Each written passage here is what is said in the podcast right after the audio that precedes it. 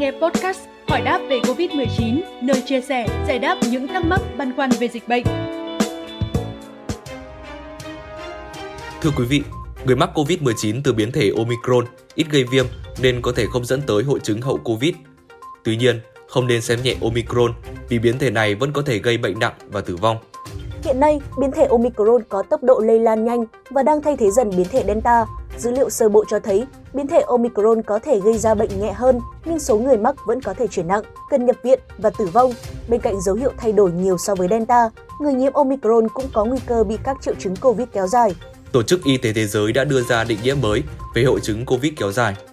Đây là tình trạng có thể xuất hiện sau đợt mắc COVID-19 cấp tính hoặc kéo dài từ F0 nhiễm bệnh đến lúc khỏi. Các triệu chứng có thể xuất hiện không thường xuyên hoặc tái phát theo thời gian. Các triệu chứng phổ biến bao gồm mệt mỏi, khó thở, rối loạn chức năng nhận thức. Theo chuyên gia y tế cho biết, hiện tại chưa có bất kỳ nghiên cứu nào chỉ ra F0 nhiễm Omicron gặp phải các triệu chứng khác thường sau khi khỏi bệnh. Biến thể Omicron gây mắc COVID-19 có xu hướng bệnh nhẹ, song không có nghĩa là tỷ lệ người nhiễm chủng này mắc hội chứng COVID kéo dài sẽ giảm hơn so với biến thể Delta hay Alpha. Tiêm vaccine vẫn là biện pháp hữu hiệu giúp cơ thể chống lại diễn tiến nặng của bệnh và giảm tử vong do Omicron gây ra. Đến nay, tỷ lệ nhập viện và tử vong do Omicron gây ra tương đối thấp do đã có nhiều người được tiêm chủng.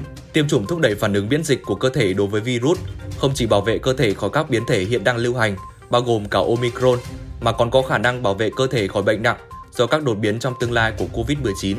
Ngoài việc tiêm vaccine, tất cả các biện pháp phòng ngừa khác như đeo khẩu trang, rửa tay, giữ khoảng cách, tránh không gian kín hoặc tập trung đông đúc người, tất cả đều cần thiết để ngăn chặn làn sóng lây nhiễm COVID-19.